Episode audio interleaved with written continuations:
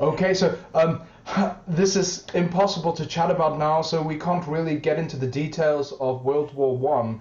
But uh, how did I will try. Piswiski, how, how did Piswiski find himself at the end of World War One declaring Poland as an independent nation? And who is Piswiski? Well, well, Piłsudski is a badass. Let's start with that. Let's, because even um, uh, because he's another uh, guy from Polish history that there is n- not a complete uh, agreement. agreement.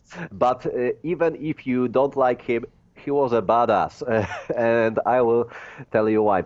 Um, he was. Um, well, he was born under partitions. Uh, he uh, was always like a very belligerent teenager even. Uh, he was maybe not a bully. I don't know if he was a bully in school or not but he was very belligerent. He was like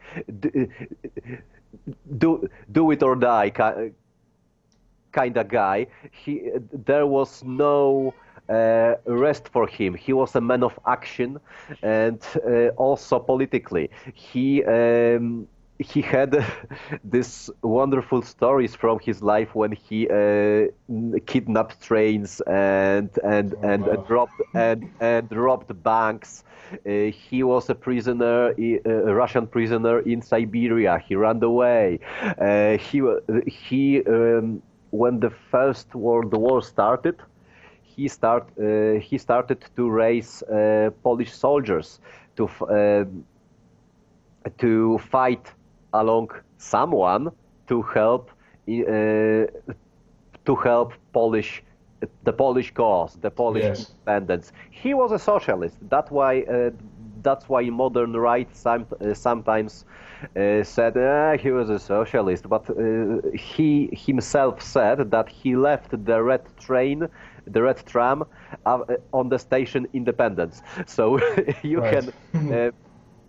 Uh, uh, he he was more to the left, but back then I think it was like a sign of the times that uh, prominent politicians were often at some point uh, leftist in their life, uh, and it was, and it turned out well for Polish because he didn't create monarchy.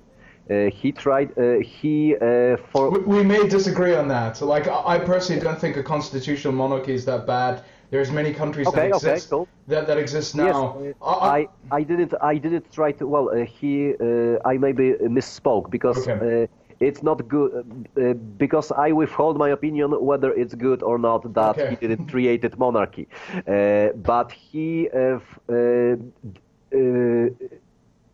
delegalize uh, nobility in the sense that they were not nobles okay. anyway. Like if you are a prince or baron or something like that, you will be prince or baron to the rest of your life, but your children will not be princes. There will not be more nobility. Everybody is equal under the law, and uh, that was. Uh, in itself, I think it was a good decision uh, to promote the uh, citizen society, basically. Um, so, uh, uh so that so that is one of the things uh, Piłsudski is to be praised. But uh, I getting ahead of myself. How he cre- he made I- I- independent Poland. First, it's not only him. He was just a really Im- important guy. And how he became important guy? Well, he started to raise troops. He started to school troops, uh, the, the Polish Legion under the Austrians and or Germans. Uh, he had uh, contacts with Austrian intelligence, with German intelligence, and even with Japanese intelligence. Believe it or not. Believe it or not. Uh, uh and he, so he was basically, uh, as I see it, he was basically sell his sword, his gun, his arm himself to anybody if uh, this guy will make Polish independent state war, uh, uh, possible. And um, at some point, uh, he realized that the central powers of the First World War, Germany and Austria-Hungary and, and Ottoman Empire, are losing the war, and he uh, made the made the condition to these uh, troops under the German, the Pol- Polnische Wehrmacht he was that he was training. Uh, he, he make a condition to the Germans that he will not fight French and his people. He, they will not fight French or British uh, or Italians. We will fight only Russians. So the Germans imprisoned him, and thanks to that, uh, to what he said, that we will not fight Western allies. We, we will only fight Russians. Um, he became famous, and, and he had like uh, many Polish started to see him as the statesman, as the you know this guy that will not uh, cooperate with the partitioners, uh, with the occupiers. He is pro-Polish. He is the real Polish dude, and we and we love him. And uh, so he was in the prison uh, when the revolution in Russia the Bolshevik revolution started when the Germans signed the Treaty of Brest-Litovsk and pushed their forces to the west to fight the Allies, and, and most Polish started to ask themselves, well, Russians are gone. Basically, one of the occupiers, one of the partitioners got were, was severely beaten. They are weak this is the chance. And Austrians were beaten also very thoroughly by Russians uh, at, at the beginning of, of the war and by Serbs. So uh, Austrians were also very weak and in no position to stop Polish from regaining independence. The only one are Germans, and they seem like they're losing. So uh, people, so in in the November of 1918, uh, the, the Regency Council was born. Uh, three guys that basically uh, came came together: the Archbishop of Warsaw and two other big political uh, figures of the, of then Poland.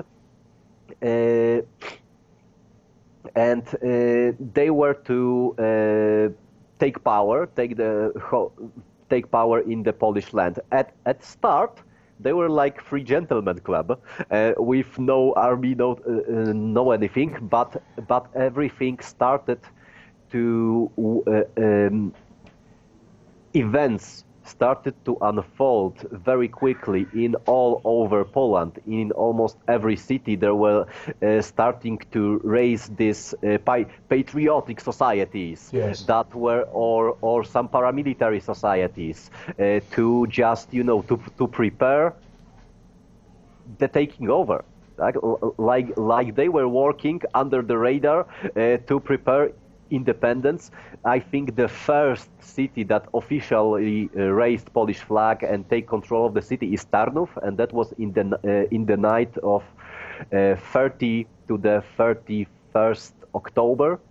Uh, and and after the Tarnów, other cities started to declare independence. There were uh, armed armed people taking control of the police stations, uh, governmental houses all over the Austrian, uh, on the Austrian uh, partition, uh, on the Austrian occupied Poland, you may say it, it was the fastest, I think but basically every uh, Polish city started to, uh, you know, taking control.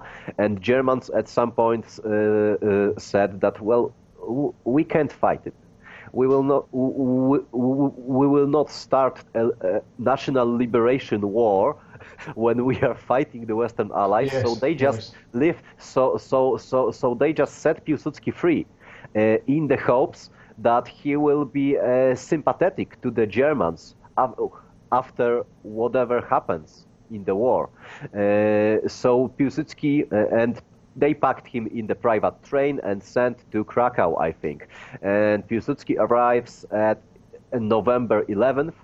That is, and it is, uh, and the Regency Council of these three gentlemen guys that, that, they mentioned before, they uh, called to Piłsudski to create government.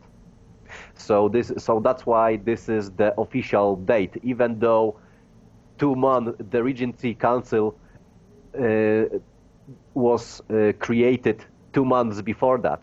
Uh, this that's why the 11th is the recognized date as regaining in independence because of uh, Piłsudski landing uh, in Poland, uh, freed from the German prison in, in Magdeburg, and, and the Regency Council called for him to create a government and to become the chief of this government for the time being, like acting head of the government.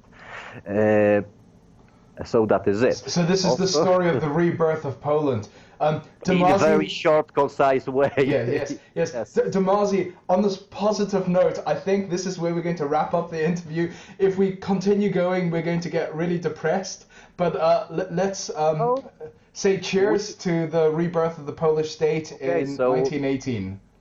And thank you to uh, to anybody that is listening. And if you uh, caught me telling some lies, please uh, go to the comment section below and I will try to answer it. And to and the, well, if you're right, I will just say you're right. I am, as I said, I am not a specialist. I tried not to tell any lies, but maybe I I mixed something. So if I did, call me on that. yeah. And, and D- setting up his own blog. Um, we will be posting links to his blog at the bottom, so you'll be able to you. subscribe and uh, find out um, more of the work that Damazy does. Oh, it's in Polish for now, so well, maybe it will be in English. And I think we may talk more about Polish history and maybe about Polish Bolshevik War after, that took place right after uh, the the when the Polish state regained independence or in 1918 to 1921. Uh, yes, I, I, would really also like to talk about uh, the, the Bolsheviks in particular. We, we actually just spoke to another historian about the the Polish uh, cool. Soviet war recently, so um, we might be covering the same territory if we speak about that uh, specific topic. But okay. m- maybe we can speak about the run up to like the October Revolution in Russia? Because uh, that's a very interesting topic. I would like that. I actually like this topic. Yes. Yeah. okay, thank you to Marty. This is where we're going to leave the interview. Interview. We wish you and your dog and your fiance well.